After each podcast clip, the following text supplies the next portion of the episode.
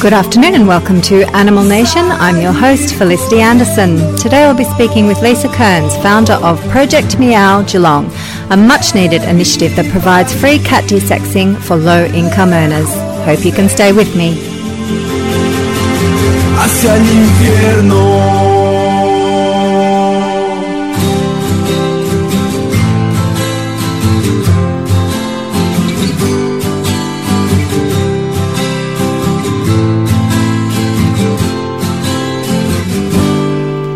You're listening to OCRFM 98.3 Colac and 88.7 Coast, and this is Animal Nation. Well, for the past few nights on the evening news, we've heard sheep graziers' warnings declared. What this actually means is vulnerable newborn lambs will freeze to death due to the sheep industry practice of winter lambing. Older sheep will also die after being shorn just as winter hits. It's a disgrace and a national shame. More about that later in For Compassion's Sake. Well, it's a special day today, May 28th. I want to say a big happy birthday to my friend Kat. She's one of Blackwood Field's fabulous volunteers who is always being out at the sanctuary and looking after all the animals in our care. So happy birthday, darling. I love you. Well, to today's guest. I was absolutely thrilled when I heard about Project Meow and the incredible work being done to end the devastating problem of cat overpopulation. Our dear feline friends suffer so much due to a lack of suitable loving homes and the uncontrolled breeding that occurs each year. Lisa Kearns is a woman on a mission to stop it. Here's our conversation. You're listening to Animal Nation, and joining me now is Lisa Kearns, founder of Project Meow Geelong, an organisation offering free desexing for cats for low income earners. Welcome to Animal Nation, Lisa. Hi, Felicity. Thank you for having me. My pleasure. So, what a much needed and fantastic initiative. But before we talk about Project Meow in more detail, can you tell me what led you to working with cats in this way? Um, look, animal lover, brought up with you know, dogs mainly, I have always looked at shelters as an area that potentially I would like to move into and work in and help improve the quality of life of an animal. I did a little bit of background fundraising for our local shelter in Geelong because I didn't feel I was emotionally equipped to be on the ground out there. Um, things changed. I did a couple of volunteer days in cat adoptions and ended up in Lost Cats.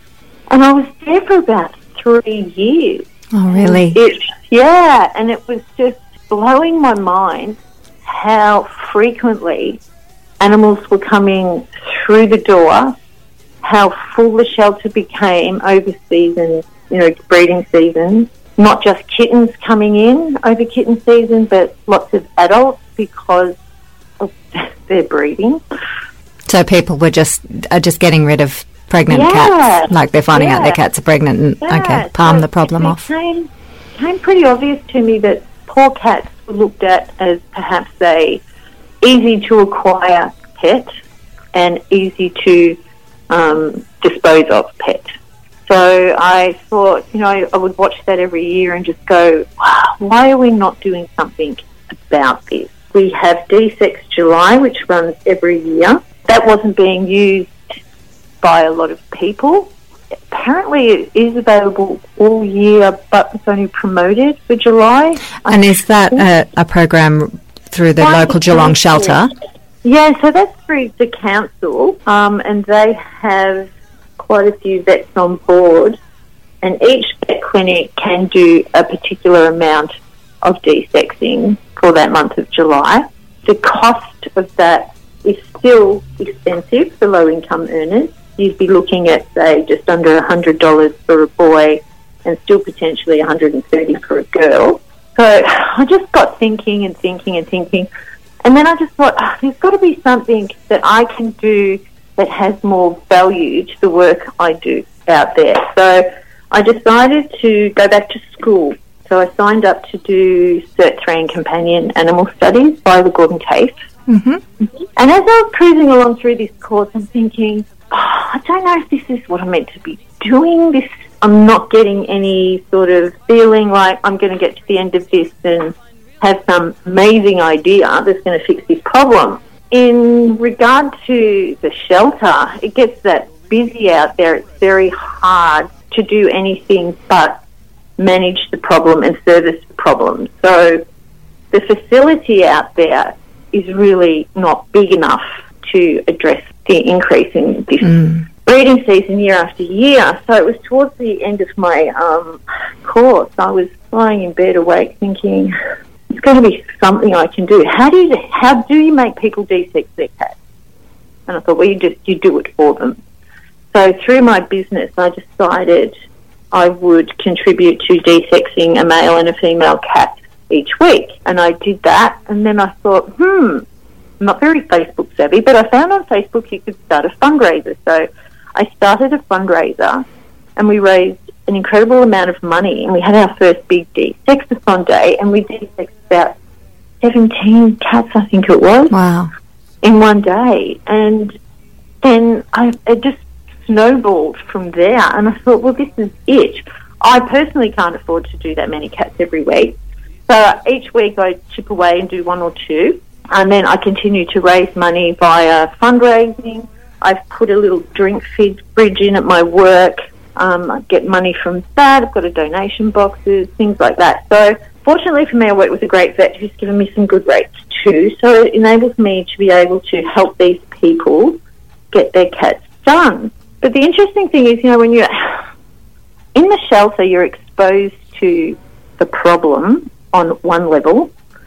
When you're out in the field, you're exposed to it in a completely different level. So when you're in the shelter, you're looking at these animals going, oh, I'm so sad that you're here. But when you're out in the field, you're looking at all these poor cats that are basically tearing around the community and you're thinking, you should be there. You need help you know. Um, so it is incredibly sad, and I get really emotional about it. But I think this problem, what I'm doing is a small part. The problem is way, way bigger than me, and I would love to see this project embraced by council or you know bigger organisations mm. that can start it in many areas. But what I love about it is that because I like my little personal motto, I guess, is like my planet, my responsibility.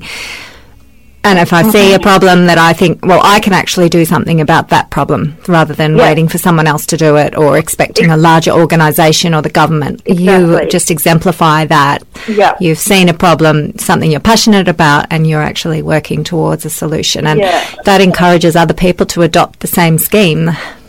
You know, well, exactly. And I'm hoping that it, it does show people that one person can make a difference, two can make a difference, a group of people can make a hell of a difference. And I'm not the only one out there doing these things. These things are happening. We've got some amazing rescue groups out there that are battling this kind of problem as well. Um, there's, you know, it's, it's huge. Mm. It really is huge.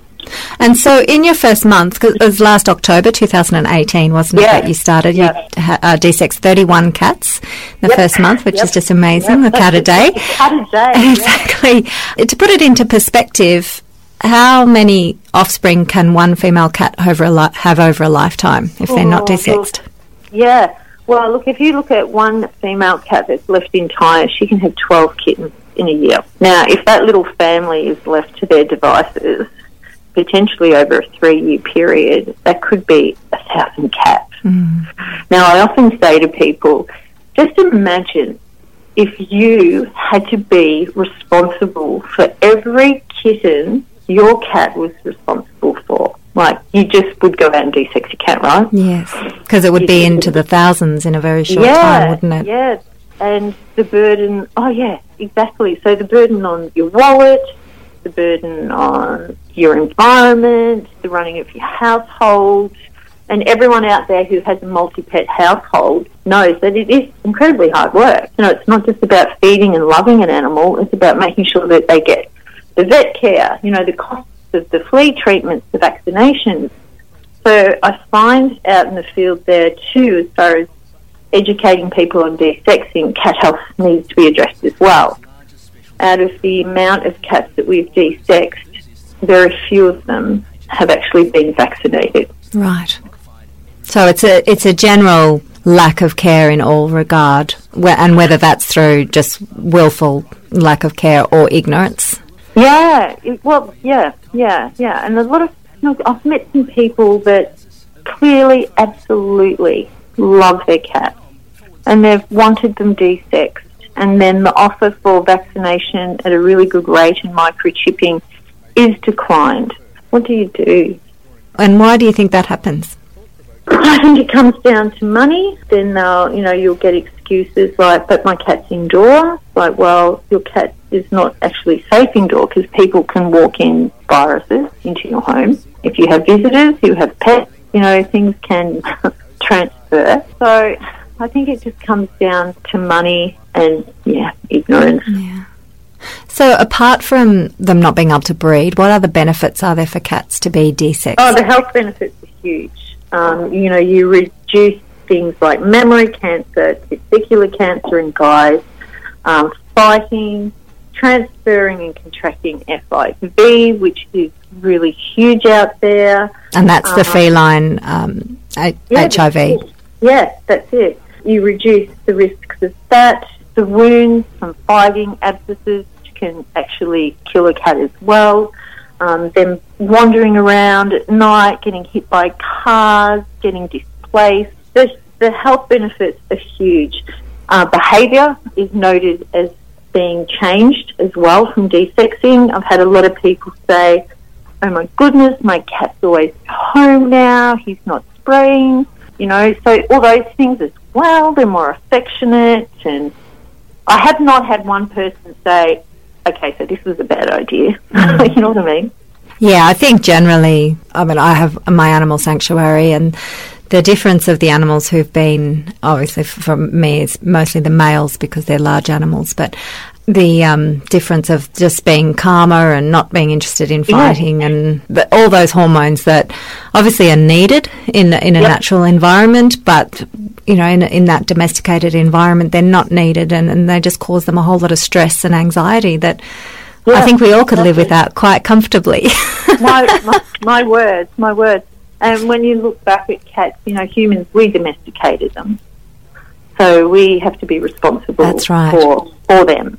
I think we need to stop humanising breeding as well. Like a lot of people say, oh, I let her have one litter. She needs to do that. Well, no, she does I, not. I do hear that. I, like, I would have thought we would have got past that, that people would have mm. been more aware. No. but you do hear that, oh, no, it's not fair to not let them have one litter and it's, you know, they to have that experience. And yeah. Yeah, I'm shocked that that is still a belief out there. Yep, I still hear that a lot. Um, so we need to we need to start teaching our children too that our pets don't need to breed. And this is not just cats. I mean, we need a Project Wolf out there one day too, I think. but um, that's a whole another program. But we need to teach our kids that kittens, yes, they're cute, but they're not um, not necessary for your cat to have kittens. I have seen parents get kids out of cars hand them the box of kittens, then the kittens be presented like they're a gift. And it's like, that's really cool that you're giving us the kittens and they're not being given away free to a good home where they just contribute to the problem. Um, so you want people giving your kittens to you, but you really need to try and reach children so it doesn't happen in their adult life. Mm. Yeah, and I think it's that attitude that other animals are just commodities and yep. products to yep. just amuse us when we feel like it, and then when we've had enough, that's something that's become there's something that becomes someone else's problem. Exactly, and that pet ownership can go on for a long time. I've had two cats that have reached to the age of twenty, and you know, uh, people will say, "I'd love to get a cat one day." I'm like, "Oh, cool." You know, I had a cat that re- you know lived to almost twenty-one, and they look at me like, "Really?" And I'm like, how long do you think your cat's going to live for? Yeah. If you get a cat, it's not Hopefully, if you look after years. them well, they yeah, will. Not for the next two years. It's at least for 10 to 16. Yeah. So, you know, so I think cats get a bit of a bum deal in life um, when they're looked at like that. But look, in my next breath, I have met some amazing cat owners as well. The other thing with I've noticed with this desexing program, another reason some of these cats aren't desexed is because the person is elderly, they don't drive, they haven't got family, they simply cannot afford or get their cat to these appointments. So part of my project is I book them in, I collect the cat, and I drop the cat off to the clinic to ensure that the procedure happens, and then I will drop the cat home. So there's very little for the client to do. Um, some clients on a busy day, I will ask if they're able to pick the cat up from the clinic, but 90% of the time I will um, drop the cat off to make sure that cat is there for the procedure to take place. Well, I think that's so important because realistically, if you have to take an animal into sur- surgery and you don't drive or you don't have your own transport and you're not near Yes. public transport, and even, you know, taking someone in to have surgery and then bringing them home after they've had surgery on, on a bus, you know, that's just not appropriate at all. So that Very part of the service is so important. Yeah, very stressful for a cat too. So a lot of cat owners don't have the carrier to even pop the cat in, but I have, fortunately, I've got a shed full of those. So we just load up the car and we just run around and pick up the little poppets and drop them to the clinic and then pop them back in and home they go. And I guess a lot of people, cats come into their lives unexpectedly. Like a cat, oh, cats just show up at the door and they might start feeding them, and then you know, two years later, Yep. they're their cat. They've Exactly. formed that relationship. And I guess, yeah, as you say, for older people or people who are, you know, in in isolated areas, remote areas, it's kind Yeah. of difficult. And if transport is that main reason of, you know, not being able to, um, you know, get it done, well, the solution is really simple, isn't it? Yeah, You pick them up. that's right. And so, who's eligible, Lisa? Okay, so I do target low income earners. So it's it's one of those tricky situations. If I've got looking at my list of cats, I've got tonight. I'm actually picking one up and dropping her to the clinic because she's been a little bit of a bit elusive in the last couple of attempts to de-sex her. She's had multiple litters, so to me she's high risk. We don't want her falling pregnant again. So she's going in tomorrow, so she'll be at the clinic tonight. Last week she was booked in, but she happened to manage to open one of the kids' lunch boxes and eat the lunch because she didn't like the Right. idea of fasting overnight. Who does? Um, yeah, exactly, exactly. So midnight day is tomorrow. So she's been on my radar for a little while. She's had multiple litters of kittens. The family have been amazing with working with me by giving me the kittens for rehoming, um, which has been amazing. So any kitten that comes into our care goes into the care of a shelter or an organisation where they come out the other end de-sexed and they won't be adding to the problem. So um, depends on the age, uh, the lifestyle of the cat to how I prioritise my list each week. But anyone who is on a pension, healthcare card, or just struggling, you know, out of work temporarily, can't afford to do something that they want to do for the cat, they can contact me via the Project Meow Geelong Facebook page. Um, we have two pages. One is Project Meow Geelong, which is focused on the desexing, and Project Meow Geelong Adopt is the page where the kittens that we have in care are up for adoption.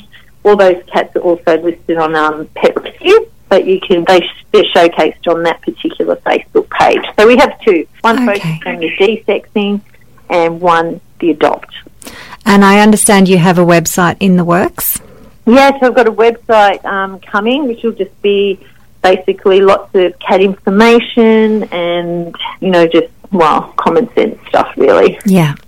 Yeah. And so, do you offer the service outside of the Geelong area? So, Animal Nation, it, we broadcast throughout southwest Victoria. So, if people were living in Colac or.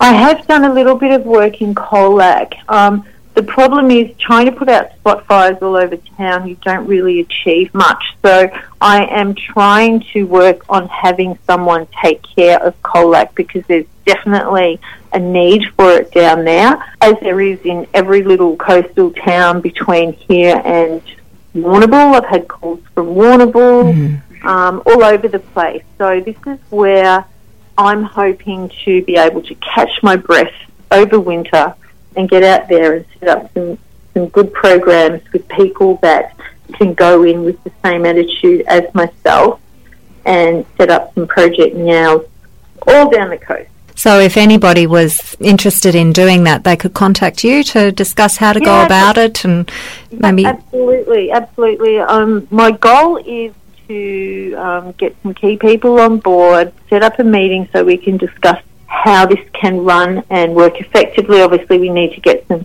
vets local to those areas on board that are happy to support us and give us some good desexing rates. People to help raise money for those areas as well. Fundraising just goes on and on and on, and that's Yes, what we rely so heavily on to be able to do the work that we do. And that's really that, that that's a job in itself. You need Oh, really you huge. need dedicated a dedicated team for fundraising, and then Yeah. you do all the other Yeah. the day to day work. It's I I get a little bit um, concerned sometimes because look, what I've learned is why people. Like someone said to me, "Well, why are these people not going to, you know, let's just say a shelter to get it done cheaply, or they're not going to a vet or whatever?"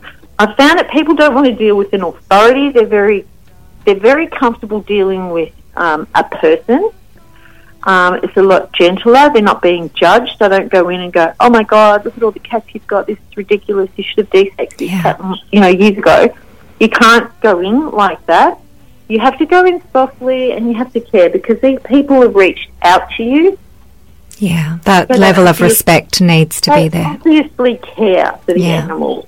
And, you know, I don't think we've actually had a program like this where people can call and get some, you know, compassion for themselves as well as the animals. And I think that's a, it's it's very rare that people are intentionally wanting to cause harm to to That's their right. the animals in their care. I mean, it's usually That's just right. Got themselves in situations that the problem just Yep. becomes too big for them to handle, and it's Um, easier to I've just come across even some what people would class as animal hoarding situations where people have got a huge amount of cats and we've chipped away at desexing them. You know, hoarding is another thing. You know, I was almost a hoarder myself at one stage, you know? but you have to um, you have to allow people to help you, and it's important for me that people trust in me and that nothing's done to ever, you know, upset that trust. Yeah.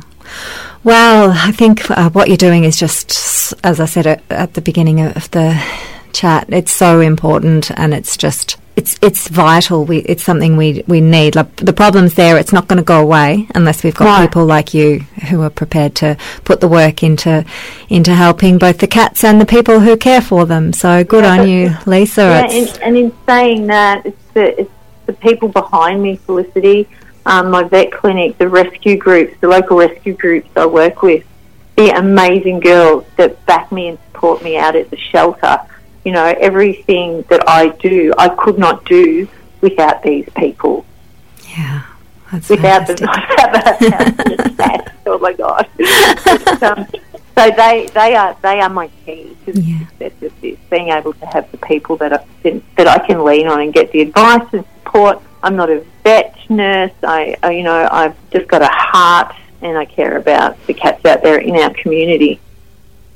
Well, well done, and the cats are lucky to have you and your team. So, unfortunately, we'll have to leave it there. But um, Thank you. thank you, Lisa, so much for taking the time to talk to Animal Nation. and thanks for having me. I hope listeners out there get in touch. I'll pop all your details, all the Facebook pages up on the Animal Nation page, and people can get in touch. And when you've got your website up, I'll make sure I promote that. But So do. Lovely. all right, well, thank you. Have a great day. Thank you so much. That was Lisa Kearns from Project Meow Geelong talking about the great work she and her team are doing to help low income earners care for their cats, particularly with desexing. Check out the Animal Nation Facebook page for links to both the desexing service and cat adoption. As Lisa said, humans have domesticated cats and that makes us responsible for them. Well, coming up next, for compassion's sake. I'll stand by you. I'll stand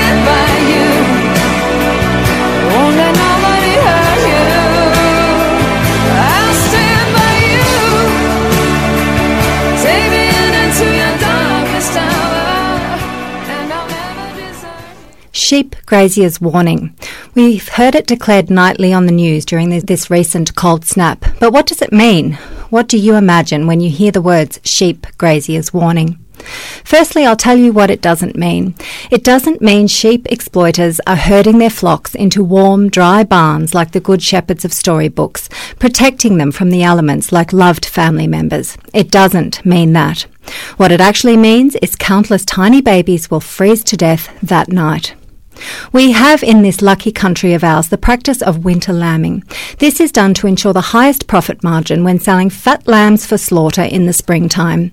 If lambs are born from now through winter, it means there is highly nutritious, calorie dense grass on the ground come spring when the lambs are ready to be weaned from their mothers. They'll need less supplementary feeding and therefore money is saved and a bigger buck will be made. Winter lambing equates to a loss between 10 and 15 million newborn lambs every year. One would think that figure would be a huge blow to the economic viability of the sheep exploitation industries, but it's not. Most ewes will have twins, if not triplets, so even the deaths of their babies, numbering in the tens of millions, each mother will replace herself at least. The dead are simply the collateral damage of a callous numbers game. Desperate mothers forced to choose the stronger of their offspring, if any are to survive, leave tiny orphans to face the icy winds, the driving rains, hail, even snow on their own, their fragile bodies lacking the warmth of their mother's milk, the protection of her body and the moral support of her care, cannot withstand the elements. They curl up against tufts of grass, fence posts or cold hard water troughs and die. Take a drive through sheep country on any winter's morning and you will see swathes of frozen babies dotting the landscape. But it's not just the lambs at risk when sheep graziers warnings are declared. It's not uncommon for sheep exploiters to shear at the end of autumn, even throughout winter. Many reasons are given for this abuse availability of shearers, reduction in the likelihood of cast and downed mothers during birthing, and perhaps the cruelest reason to force mothers to seek shelter once their lambs are born. I'd like to know what shelter she is supposed to find, as most properties enslaving sheep are barren wastelands devoid of trees. She's been forced to give birth during the harshest time of the year, and her reward is to be at the risk of freezing to death. Alongside the sheep graziers' warnings, I'd like to see a nightly tally of the numbers of dead sheep across the country. Each exploiter should have to count and account for each lost life under their care. Maybe if these ghastly numbers were made public knowledge, maybe if consumers understood the level of suffering endured by sheep and their lambs, they would think twice about the chops on their plate and the Ugg boots on their feet. We are constantly told that Australia has some of the highest animal welfare standards, that Aussie farmers love their animals, that they're the salt of the earth, good blokes and shearers feeding the nation, that animals have only one bad day at the very end of their lives. What rubbish. What absolute deceptive and manipulative rubbish. We are not only exploiting other animals against their will, we are torturing them, and we torture them in myriad ways. Sheep Grazier's warning is code for torture.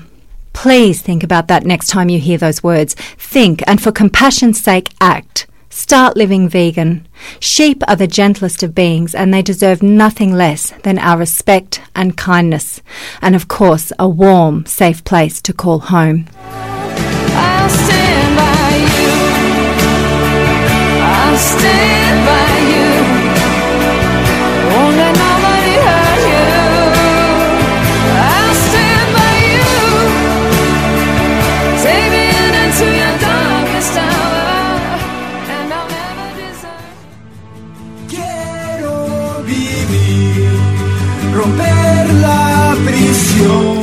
that's it for Animal Nation today. Thank you so much to Lisa Kearns from Project Meow Geelong for speaking with me. Don't forget to check the Animal Nation Facebook page to find out how you could help or maybe even get involved. Until next week, be kind and remember, they are not ours, they are other nations.